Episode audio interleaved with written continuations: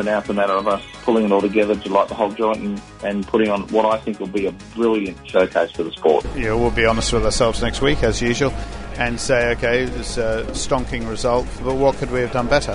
Finding that passion for racing again. You know, stop looking at it like my job and, and go back to just doing it because I love racing cars and I love competing and that's really what's changed this year. Hi everyone, welcome to Inside Supercars. Shane Van Gisbergen from the Red Bull Holden Racing team here. Welcome to Inside Supercars. Tony Whitlock and Craig Ravel as we get re- ready for the Tailem Bend round, the return for their second go at the uh, the Bend. Craig, you must be looking forward to uh, getting back to that track.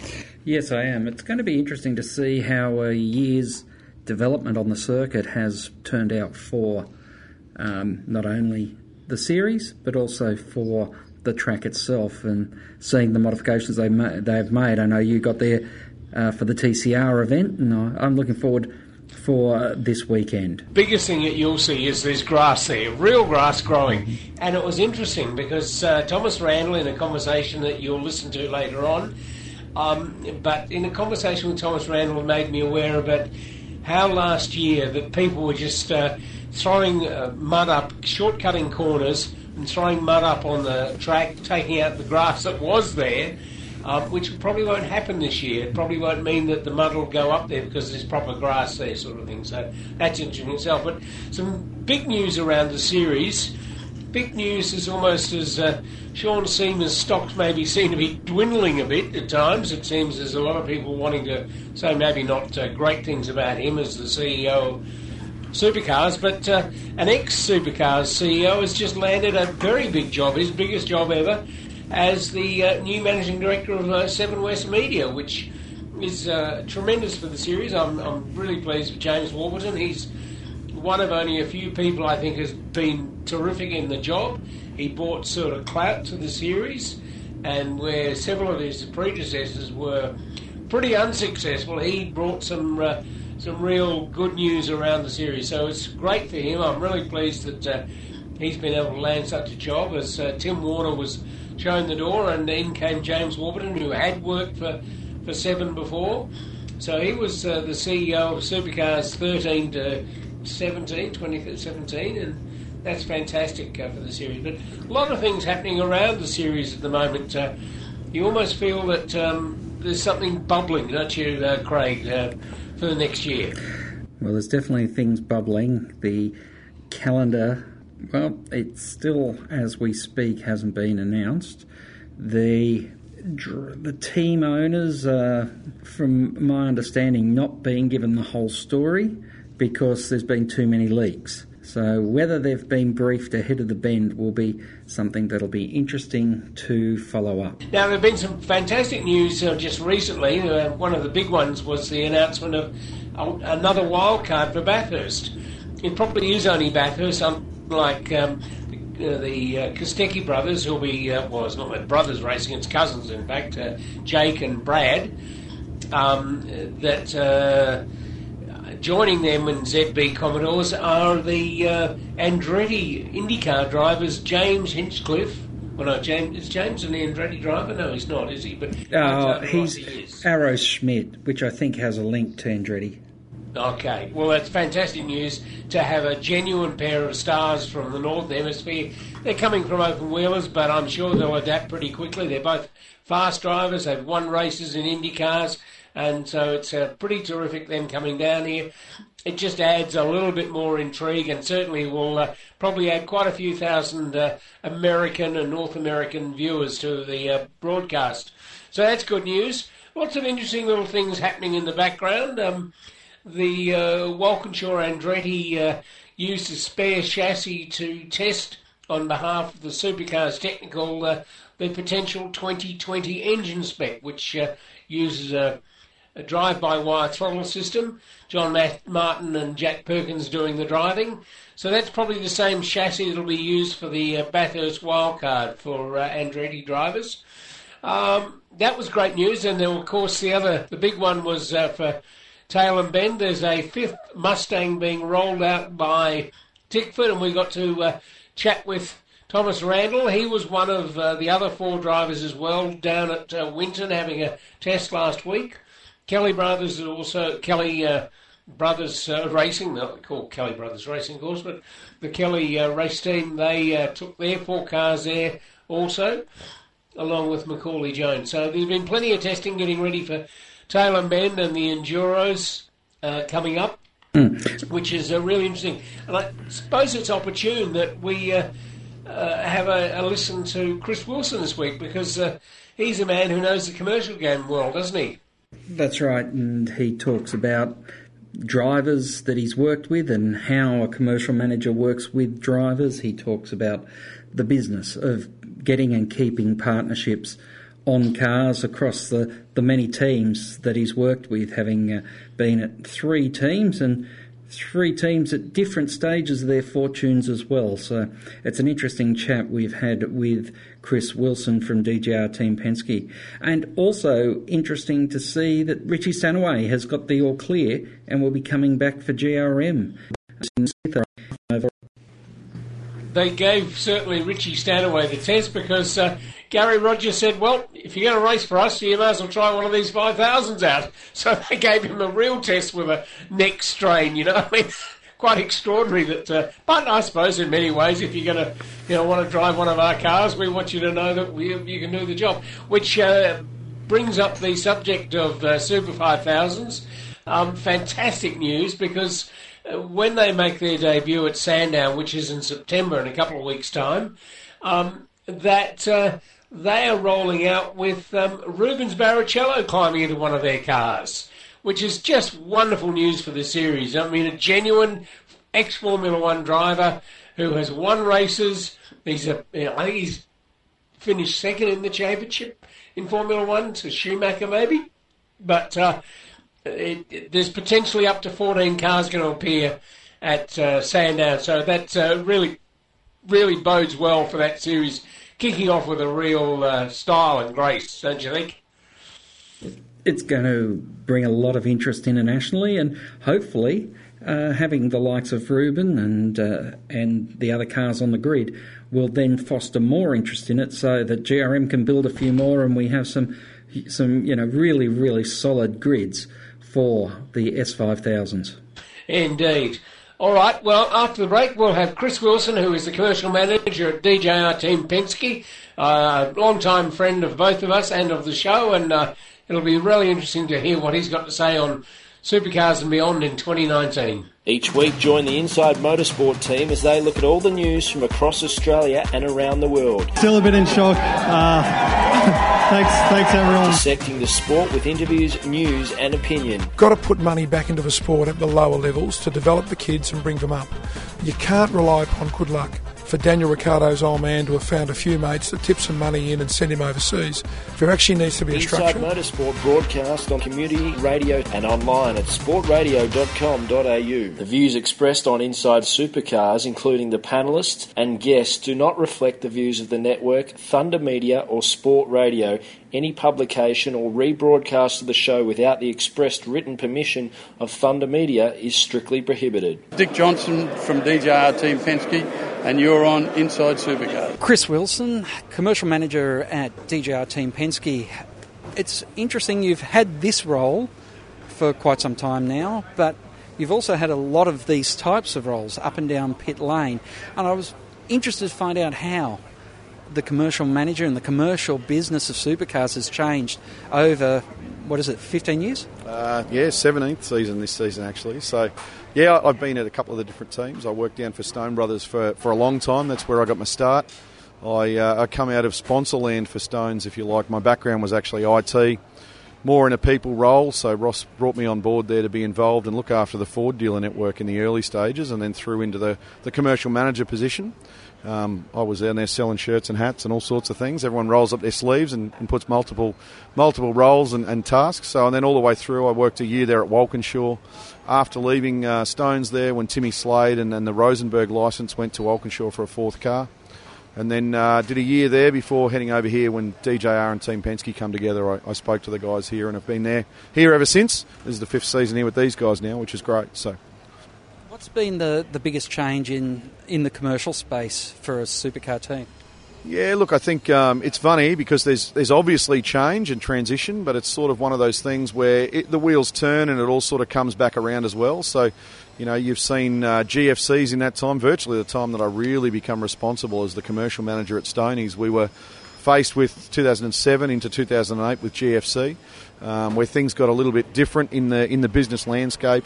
Um, obviously, everyone looked at their their marketing spend and things like that, and where they were, were looking at that space, how business can be more efficient, etc., etc. So it become a, a lot more of a, a um, data driven industry, I guess. So back in the day there you obviously sold to someone they love to see their sticker on the car and love to come along to the racetrack you'd usually find someone within a business that championed um, the love of motorsport and, and, therefore sort of really championed internally that role. Whereas these days, you, are going into a boardroom, you're, obviously talking to a marketing team, up into senior management, um, you know, in through sales managers with marketing managers into uh, into the director level and, and management managing directors, and it's a lot of data that you need to provide around it. We, we compete on that stage really uh, in with the major footy codes and all the other sports in Australia. That's a complex landscape, but I think, uh, yeah, literally the, the, the, data and the detail they go into, they look at it from multiple angles now. The sticker on the car is still an important part. We brand very well, and we do that quite strong around motorsport, but it's the other elements to it, the activation and understanding that gr- grabbing data, driving sales, B2B sales, as well as that B2C C, C side they really want to see a genuine return on investment in multiple multiple facets and areas now. So. I, I should say B2B, business to business, B2C is business to customer. customer correct, correct. Certainly at Stones, during that Pirtek time, that was a huge B2B, and whilst for Pirtek, it was a big brand recognition that really helped lift their profile because of the success.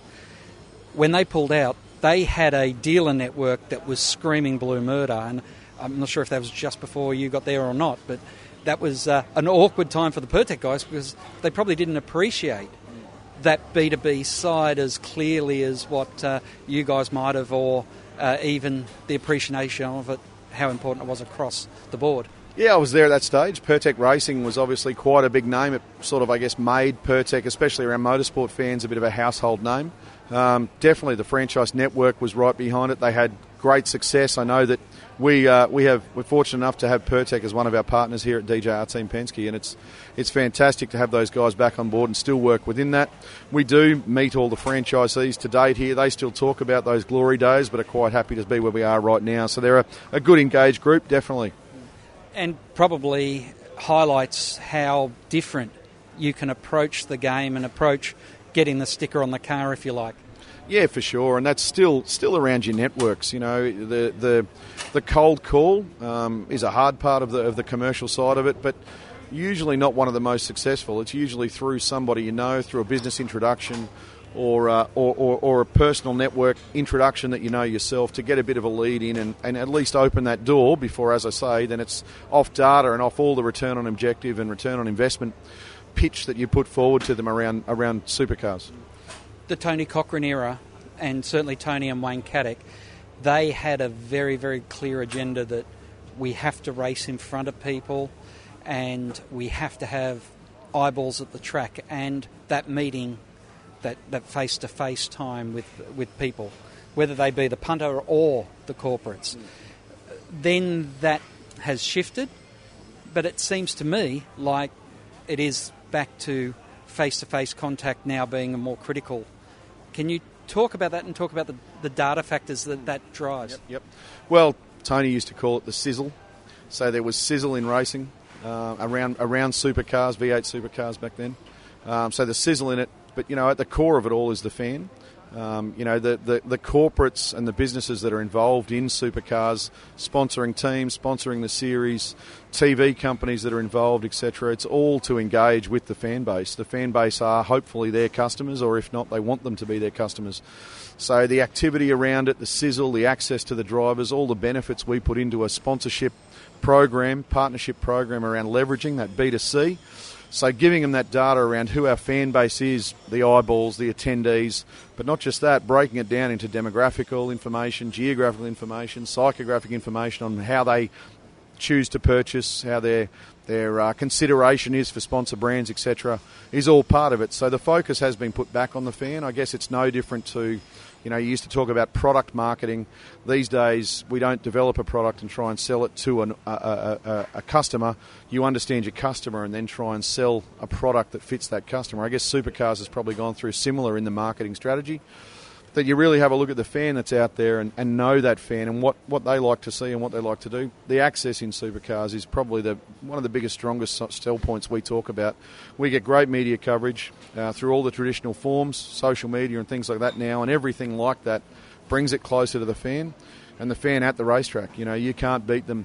If they want to get Scotty McLaughlin, McLaughlin or Fabian Coulthard's autograph, if you're coming to a race, you pretty much can get that. Whereas you go to one of the major ball sports and you want to get one of the key players' autographs, you're probably not going to be that lucky. There's, it's a really small group. So our access here is our winner, and that's a fan focus. I think DJR's probably been one of the teams that's always really had that there to the core of what they do. You know, coming here and seeing the way that the fan base still react around DJ is uh, is pretty amazing. Obviously, from the outside you see it, but when you see it inside, it's um, it's something to behold. There's pretty much uh, anywhere and everywhere that Dick goes, he's getting stopped by somebody who recognises him and wants to meet him. But fans is at the core, I think. So. When you started putting props out, how how detailed and you know was it a five page prop for a, a sponsorship deal, and now because of the sort of data and matrices that you're trying to tailor to each potential partner, how how much bigger is this document? Yeah, it, it depends. Um, essentially, it's the same as what I say. We go same as what we're talking about with the customer, finding the product that fits for that customer group that you've got. So when I go to a when we go to a potential partner, a prospect, you know, you start talking to them. There isn't even a document in front of you first up. You might have had an introduction overview of your team and, and a little bit of the supercars landscape, but essentially, you're going to go there and find out what it is that they would look for in such a sponsorship, who they market to, who their customer base is, maybe where they're located, etc. So you, you'll you'll grab a lot of information off them before you put a proposal together, and that would all be, be based around what sort of detail they need to see. So when they tell you who their customer is, where they're located, how they buy them, how they go to market, how they do their own marketing already, because really you want to integrate with a lot of that stuff, then you'll build your, build your prop based off that. But yeah, you, you can get quite heavy when it comes to the data, that's for sure.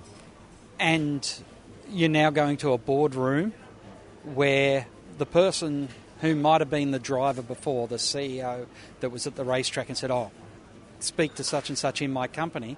You know, walking into that boardroom with six or seven marketing executives, all that are going to have the ultimate say. Yeah, and that's where the data is important. You know, they're going to question you, and they're going to want to know specifics about your fan base, specifics about your event attendance and your TV coverage and your, your media values, and, and how you go about, um, you know, at track behind the scenes experiences and things like that. You're going to have to have all that information on hand. So I guess that being being armed with that info is the important bit, and being able to um, find it if, if you don't have it, so you can you can chase that down and be able to answer the questions that come at you because obviously they're a lot more savvy in where they spend their money now. So now supercars generate a lot of this, but how much do you have to generate separate to what the supercar package is? Yeah, we, we do a lot ourselves. We engage um, one of the one of the research companies to do all that sort of stuff for us on, on media valuations as well as insights into the fan base. Um, when it comes to that, we have a, a, a staff member on board that is dedicated to our social media, for example, that pulls reporting off that. So you know, you can find out the interactions your fans have with content, what type of content works, etc. So, lots and lots of info there that um, Supercars will provide. We then uh, chase ourselves through an independent company, and then also internally drawing reports up as well. So, over the years, ebbs and flows with, you know, the financial uh, ebbs and flows of the country. But I know there was a period in the sport, probably just before the GFC, where I was speaking to people in your role who were saying, we're doing a lot more activations off the track, but you know, like you have done this week, we're at Queensland and you've done a, an event at a local service station and then done some other uh, events in and around partnerships that you have with companies, but away from the track because the cost of doing corporate at the track was becoming prohibitive. Is that still the case, or is that uh, has has that sort of righted itself? Oh, again, it depends on the activity, and usually you'll do something. So if we do it here at the track, you've obviously got to factor in cost, and it's it's that return. So you know, if, if you've got it at a racetrack where there's a big fan base and it's a, a pit stop challenge, for example, and the and the and there's a, a big event attendance and the numbers come through, then that works. Um, something like a Shell service, Shell Coles Express service station price drop. Couldn't do that one at the track, but it was a, a huge event for us. So when we come into market, you know, into a race event, be it Townsville, Darwin, or, or, all around the country. We're usually in the space two or three days before the race event starts, and obviously the race event usually starts on the Friday. So from the, Tuesday, Wednesday on, we're in we're in town, and we're running around with uh, different all sorts of different sponsor activities, and, and usually, obviously, as we say, involves the, the customer access to the drivers there as part of what we do. So when you are so active in that space, and particularly away from race weekend itself, we hear about bringing costs down and trying to uh, find some savings available. But do you look at an activation like that as a cost to business, or is that a revenue driver? Mm.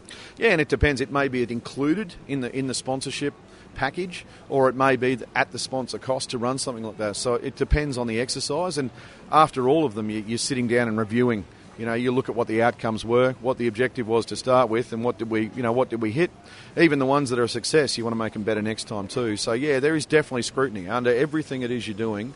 There's that scrutiny and that data that'll come for that for you to sit down. So you know, sponsor contact. There's lots of lots of contact with our partners to talk not only about the partnership as an overall, you know, um, but also individual activities and individual race events, etc.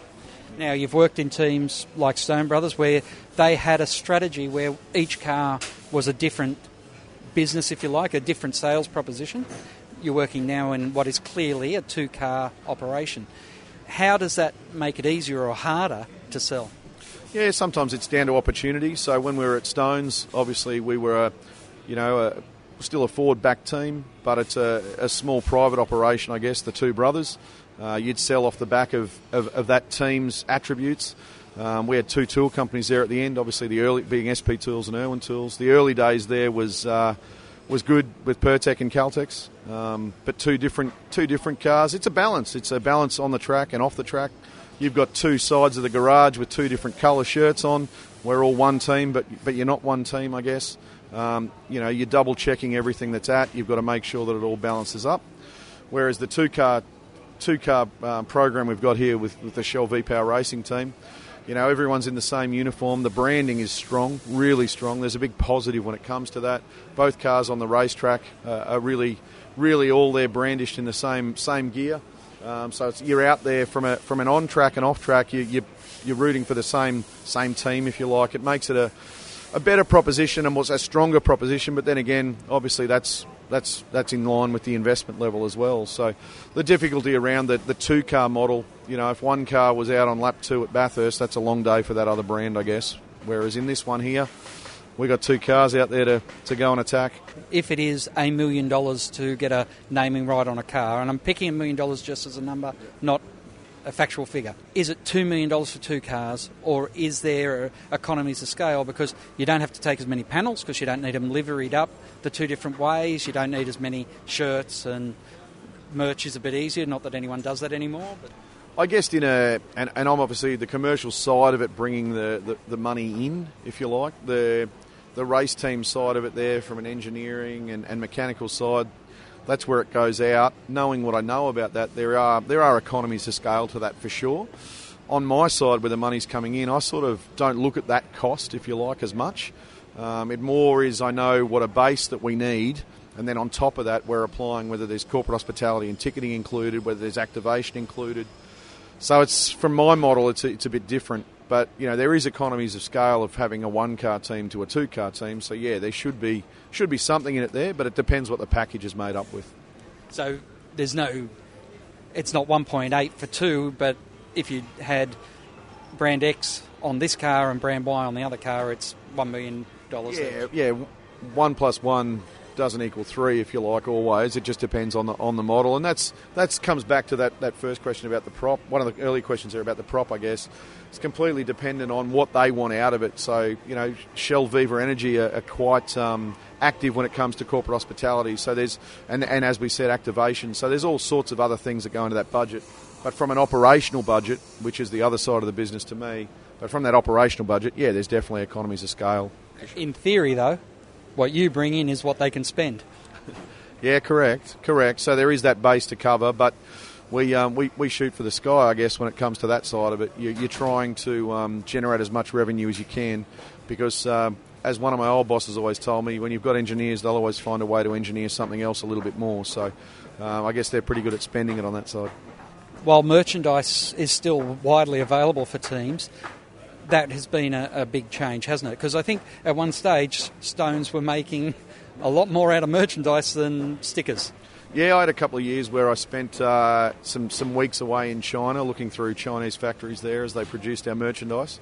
Um, but these days, most of the teams, again, push into that space where we focus on how we make the cars go faster and talk to specialist companies who look after that side of it as well. So, majority of the teams these days do operate with a third party that specialises in merchandise um, and apparel a lot of those companies then look in turn to other motorsport industries or, or football codes, etc., that they work in. So, yeah, experts.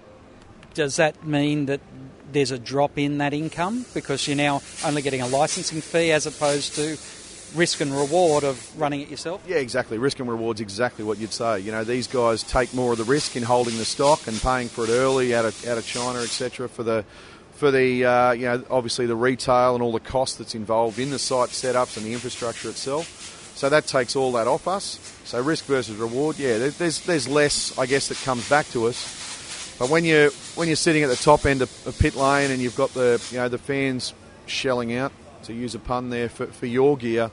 Um, you know, it, it seems like a good position to be in, and you're selling plenty of shirts and hats. Sometimes when you're back in the field a little bit, it's a bit tougher. So when you're not the expert in that, you know, sitting on a whole heap of stock can cost you a lot of money too. So I guess, as I say, putting it into an expert's hand where they're able to sort of monitor their stock levels, they got, you know, they might indent order two or three times a year. They can they can control a lot of that stuff a lot better than what, what us as race teams did. And to be honest, they probably have buying power because they're not just doing a race team, they're doing a whole bunch of properties. Yeah, for sure. The, the company that we use, I think, looks after three or four other teams here in the lane, never mind other sporting programs in AFL. So, Drivers, how critical to a campaign and to your job is the driver ability to sell a product or a, a ethos, if you like? Yeah, well, they're the star. Um, I think, uh, you know, for us, I'm in the fortunate position where I've got Dick Johnson and Roger Penske as the two team owners who are icons in their own right.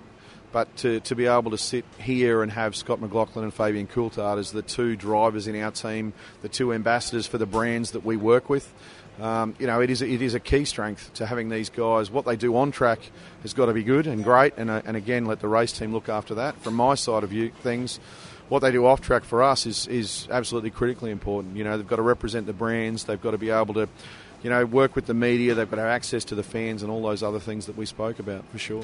So when the when the time comes around and you've locked in your drivers for next year, does does uh, the guys making the decision on Ryan and and the others have to come to you and go, we want to do this deal with with Fabian, as was the case. How many when we write this contract? How many days do you have to have him for to cover off your commitments? Yeah, there's a little bit of that. They don't they don't come to me with that t- type of uh, questions or information. Uh, essentially, it is decided there, like in any other business, that'd be decided at board. Then they'll come and tell us what's what's what what we, what we've got, I guess, um, and knowing if you've got a contract in place that says you're going to have 40 promotions, yep. and I need to have 30. Each driver has to commit to 30 of them. Yep. Some are solo, some are double acts. Yep. Um, if they do a contract that says a driver only has to do 20, you're going to be in the hole. Yeah, well, again, I'm quite fortunate with that. That uh, you know, our, our guys know that there's a there's a workload there and that expectancy, so that the actual quantifiable that's in the driver's contract, I'm not sure of, but I know that it's covered for what we've got.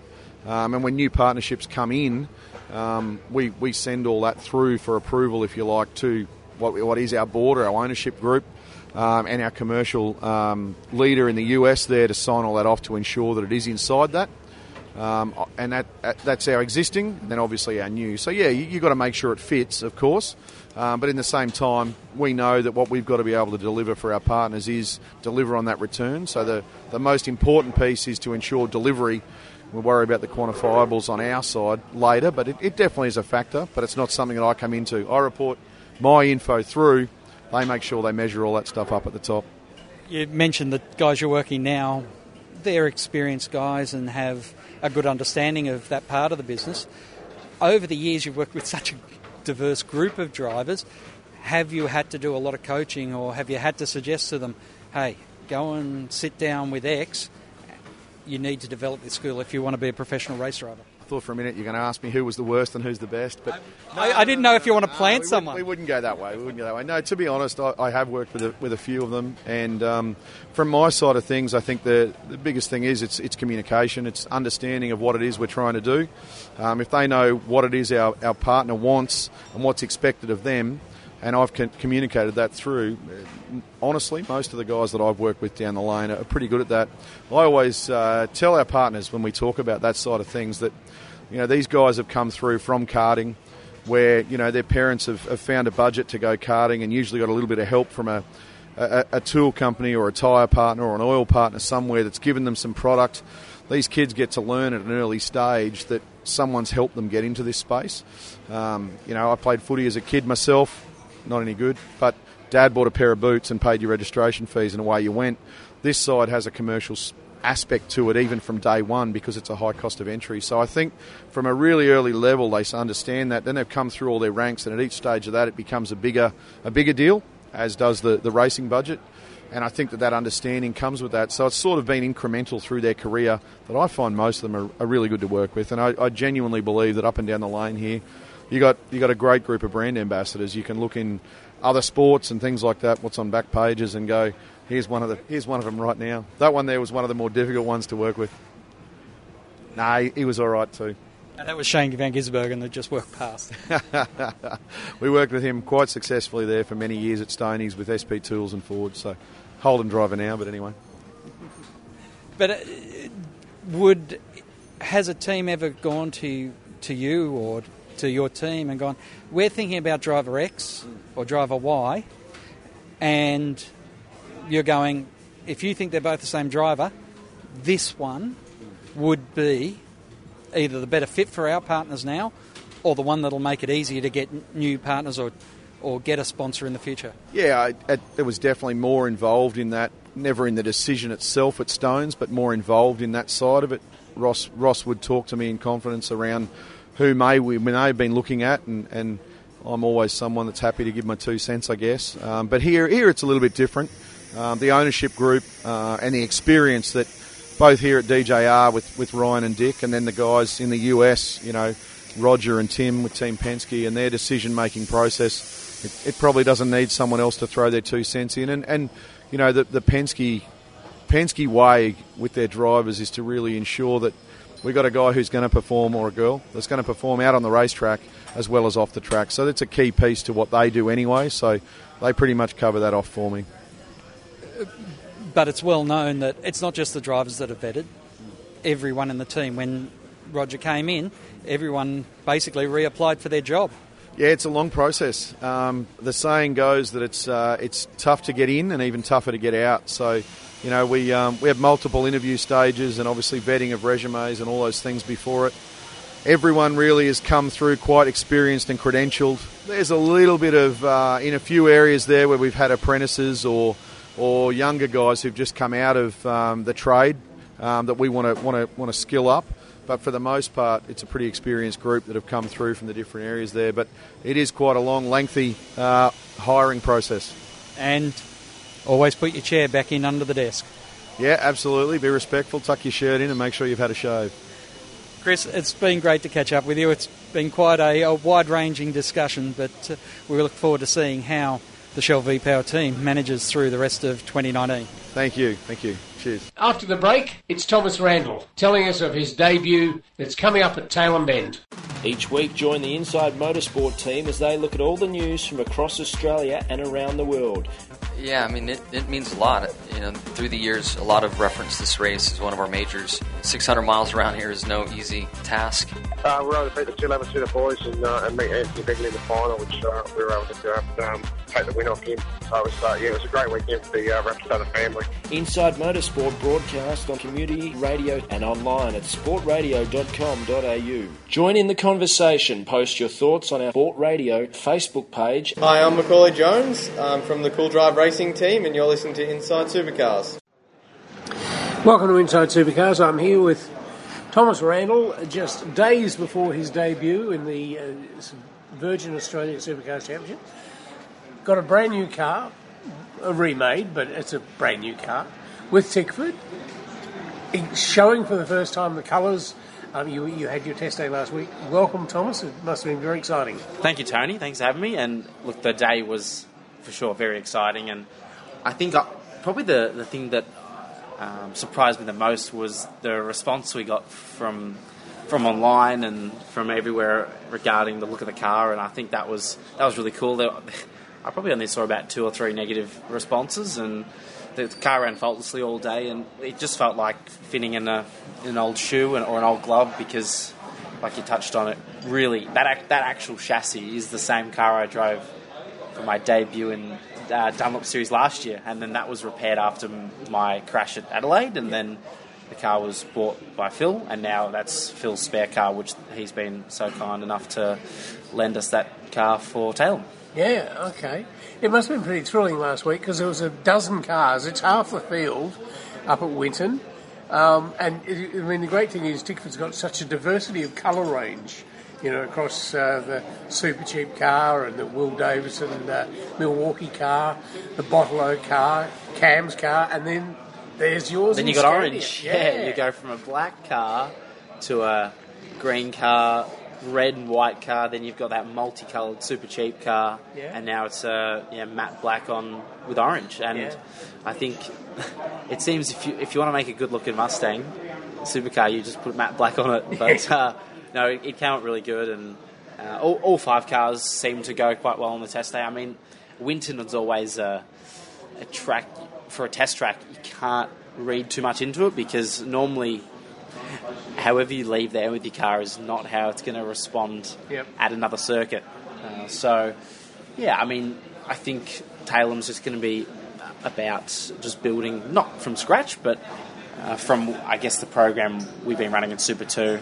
I mean, it's, we're going to be on the same tyre, the hard tyre, yep. um, which is, is great for me because instead of having to learn the super soft tyre as well as the competition, etc., etc., I mean, we've get we get three practice sessions. That additional driver session, I can drive with my Mustang.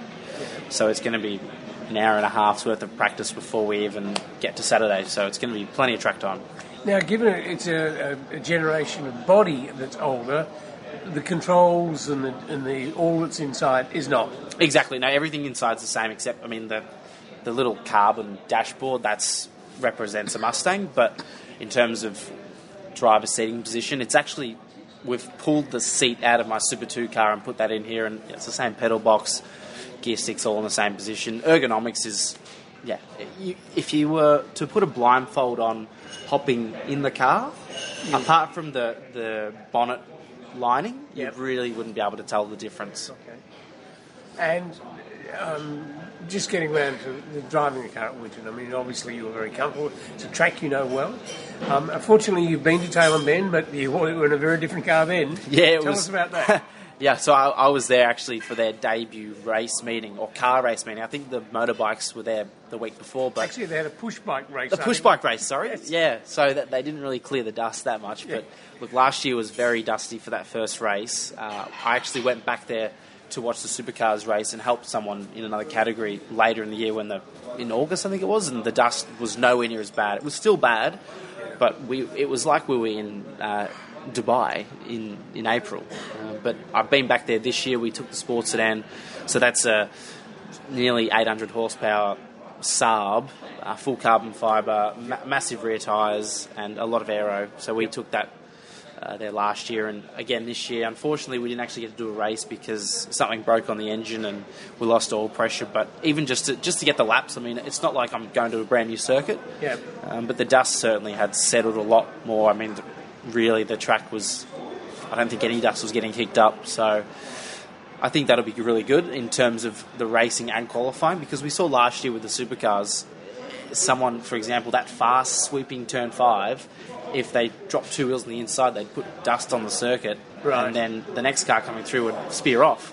And it even made the racing tough because if you wanted to, if you had someone behind you and you wanted to um, not have that threat, you could literally just drop two wheels on the inside, put dirt on the track, and they'd No, run off. people wouldn't do that. people were doing that.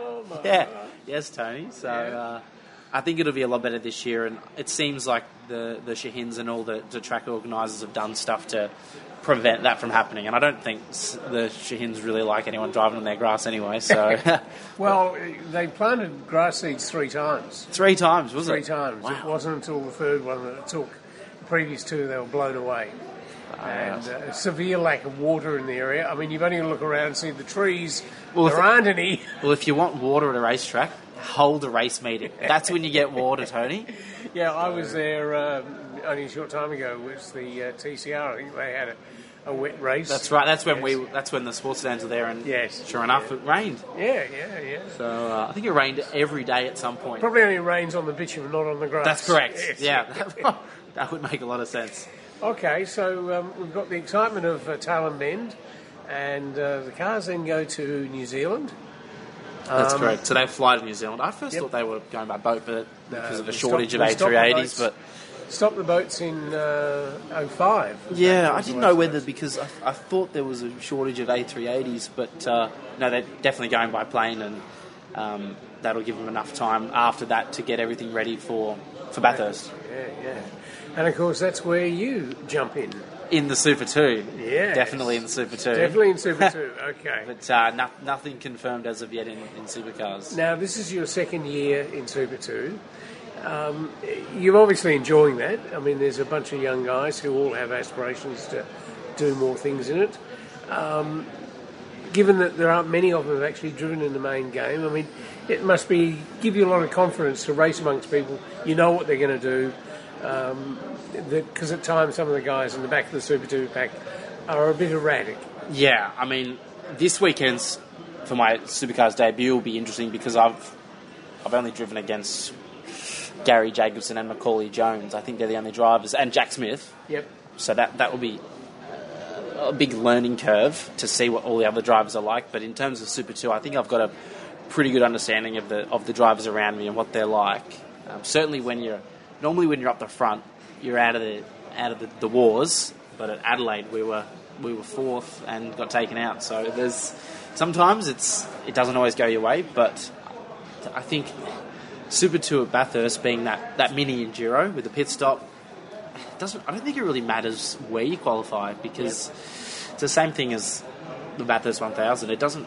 No matter where you qualify there, I think the pole man in supercars at Bathurst the last maybe seven years has never gone on to win the race. Right. So it's.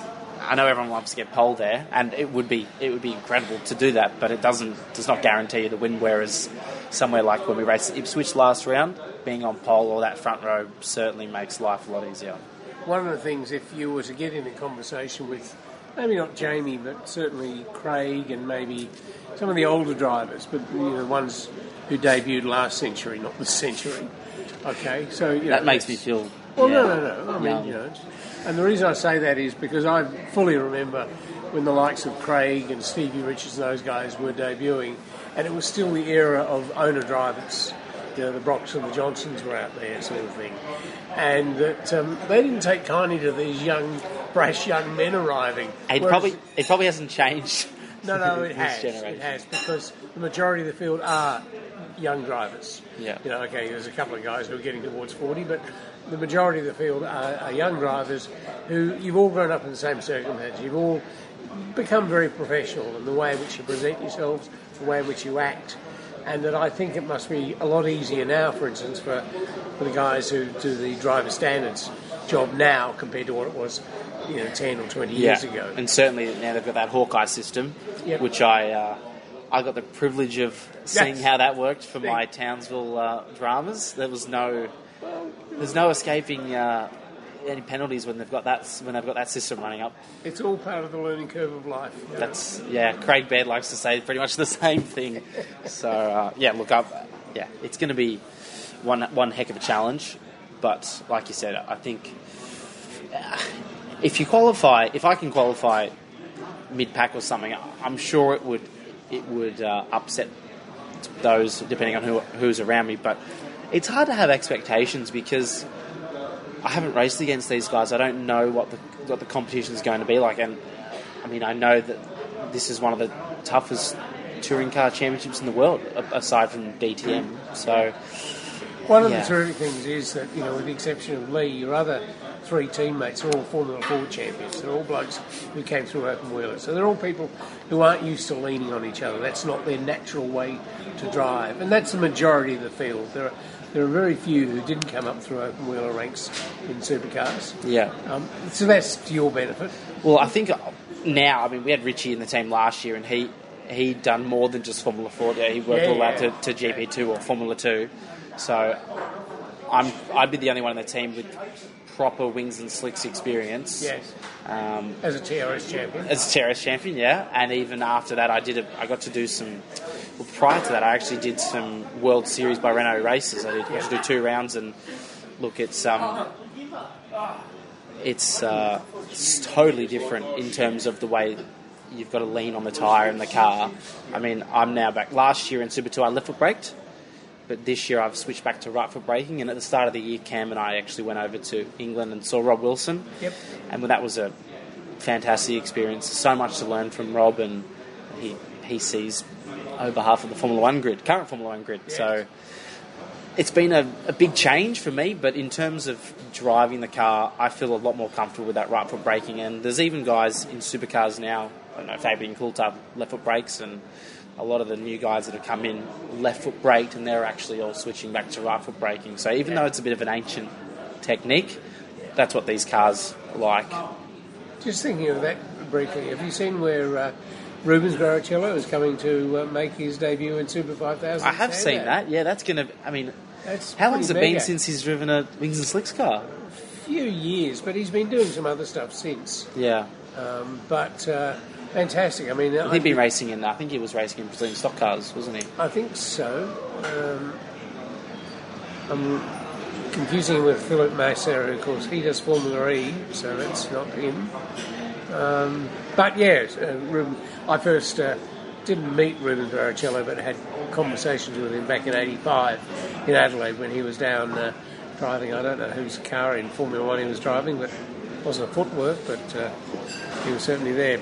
Um, the other thing that was interesting that you, um, should have a conversation about Richie about driving the uh, Super 5000. Yeah, you got to drive it on. Uh, was it on Wednesday or Wednesday? I think. Yeah, you were there on Tuesday. Tuesday. Oh, sorry, Thursday. He drove it on Thursday. Yep. Interesting way after his um, what he'd been going through with his neck, which I can't begin to imagine the pain Yeah. that he's been going through. Uh, It's interesting that they they throw him straight in the deep end, back Yes. into a, into a single seater. Prove yourself. Prove yourself. I mean, it seemed like that was that went all okay for him. So if he can handle an F five thousand on the neck, I'm sure he can handle a supercar on the neck. Yeah. Could, if the opportunity came up, would you be interested in jumping into one of those cars? Oh, definitely. Yeah, yeah. I mean, You wouldn't have driven something with mu- as much power in an open wheeler, 400 maybe. I've driven 600 horsepower. Oh, okay. Yeah, in the, the 3.5s, they're about 600 horsepower. Oh, okay, right. So, oh, well, that's definitely in the ballpark. yeah, they're, they're pretty. I mean, they would have the S5000s would have less aero than the Yeah. World Series car. So I think that's that's the way they've intended to design them. So. Um, so uh, this weekend, debut in the main game. Get ready for Bathurst then. And um, will you have a test day in your Super 2 before Bathurst? yeah, so we're going to have a test day, I believe, on the 26th of September. Okay. and then the team are running another test day at the beginning of October. But our next Super Two test day will be yeah, at the end of September, which will be good because that's a, that's still a focus of mine, obviously. And even though the the championship looks pretty far fetched, I mean, I think it's I'm over a round behind in points, but Bathurst one race. You never know. You never know if if, if Bryce were to DNF that race Yeah. uh, and we were to finish well, that brings us right back in the ballpark. Um, the interesting thing is because both of those matte white cars, the Nissan Altimas, in both uh, he and uh, Oh, Zane Zane. Goddard, have both been very quick all year. Uh, do you see any particular strength where they, that car has it over yours? Well, to be honest, I think their one lap pace has been very strong. Yep. Um, So get up the front. Yeah, their, their, their qualifying performance has been really good. I mean, Zane double double poled at Perth, Yeah. and Bryce hasn't qualified out of the top four all year, Right. and that's that's what's put him in good stead. And even you know, I think their their their tyre degradation has been quite good. Yes. and which is important for us because we don't have any pit stops, and the races uh, can, uh, you know, 20 laps, which is nearly a stint in supercars. So it seems to be where the, where the strengths are. I mean, I think, I think it, I don't know whether it's a quite a forgiving car or not, but you rarely see Bryce is certainly a very good driver, very capable, and he's the he des- at the moment he deserves to, to be leading the championship. The interesting thing is, particularly he, but even Zane as well, weren't really anywhere before they got in those Nissans. And Yeah. suddenly, whether it's their driving suits to the car or whether the car is that much better. Because, I mean, I know the Kellys who built the cars would love to be having this sort of success. Well, people do have asked why isn't Matt Wright, Matt White running those cars in, in the supercars, but they do, they definitely have those cars sorted in the Super Two. Yeah. Um, but Bryce has been, I think this is his fifth year now in Super Two, and look, it sometimes just in the right place for, at the right time, and Yeah. that's that seems to be the case with himself and Zane. You know, Zane last year seemed to struggle in in that uh, Holden in the Commodore, and Bryce actually switched cars halfway through the year last year. I think he went from the Ford to the Holden, Yes. and now he's gone to a Nissan. So um, I think he'd be very happy with his decision being Yeah. Matt Wright, and yeah, he's led from from basically day one this year. Matt's a highly experienced uh, race team owner after many years. I think for some considerable time he was the most experienced Super 2 driver, having started back in the Conic days. So, uh, anyway, um, Thomas, I mean, uh, fantastic. Uh, we look forward to seeing it. We won't actually be able to see the highlights. We'll just have to, I mean, we will only see the highlights. You'll just have to call me and ask me how it yeah, went. I, I will indeed, Yeah. and I'll make sure we do.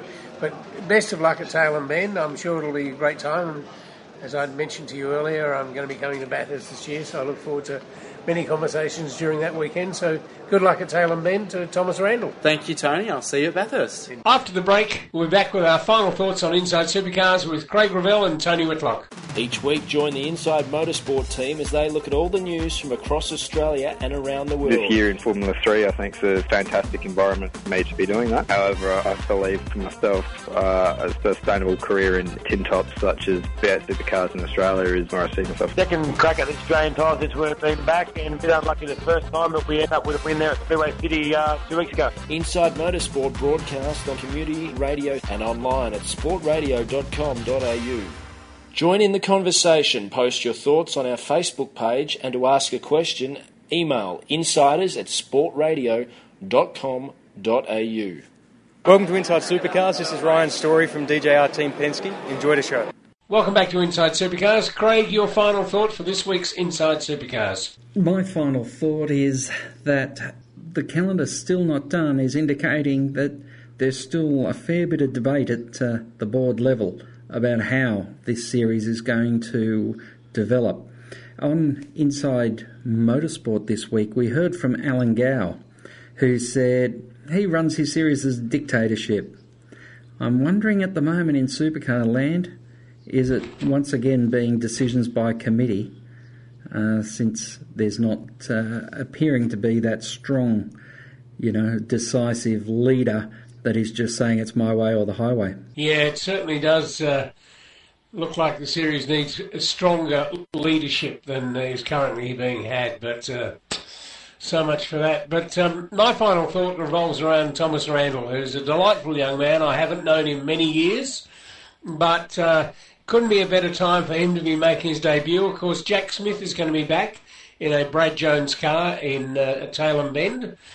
And uh, Thomas comes off uh, another pole position and uh, another win, this time without any penalties. So um, he's uh, in great shape in his second year in Super 2 to be uh, stepping up to the main game, and uh, we wish him very well for a great weekend in the South Australian track. So that's all from this week on Inside Supercars. Inside Supercars is produced by Thunder Media. Tune in next week for more at sportradio.com.au or lock in the podcast on your iTunes or mobile device. Search Inside Supercars.